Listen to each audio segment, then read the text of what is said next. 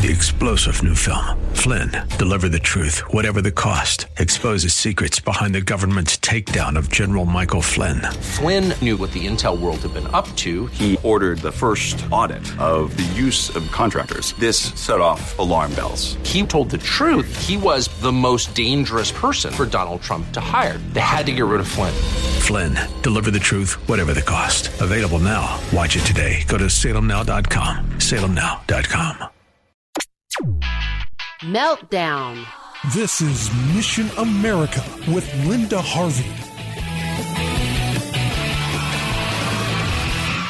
The community of Austin, Texas has officially lost its mind, or at least some of its leaders have. Several big things have been happening there in recent weeks. One is that in spite of a huge outcry by parents against it, the school board approved on October twenty-eighth a radical comprehensive sex ed curriculum. This new instruction will do what most of these obscene, high-risk programs do: teach kids how to have supposedly safe sex of every kind one can imagine, and students are taught how to get contraception or an abortion with or without parental knowledge. And the program blatantly promotes homosexuality and gender confusion. For instance, in the sixth grade lessons, they are taught all the different definitions of terms like sexual orientation and so on. They are indoctrinated with concepts like, quote,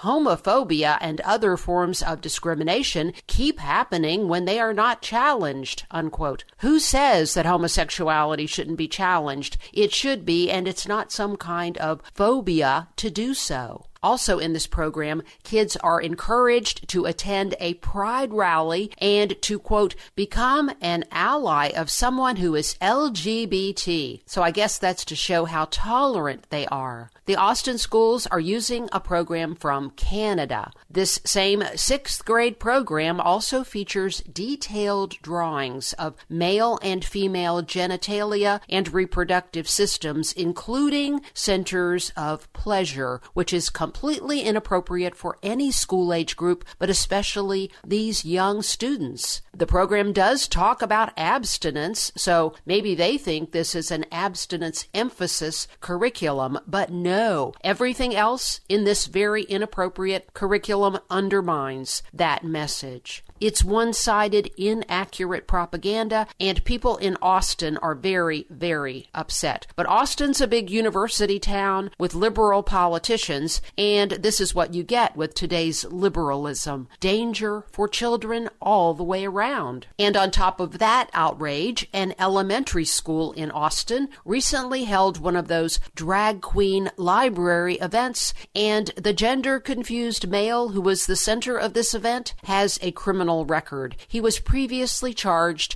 with prostitution. Even more troubling, the close ties between the drag culture and the occult keep popping up everywhere. There are reports of Austin area drag followers engaging in occult rituals, including black masses in public parks, so they can hex, supposedly, two city council members who were courageous people in the face of much opposition and publicly objected to the perverted story hours at local Austin public libraries. Why do liberals insist on corrupting children? This is a very depraved but persistent trend, and folks, we need to stand up against it wherever we can.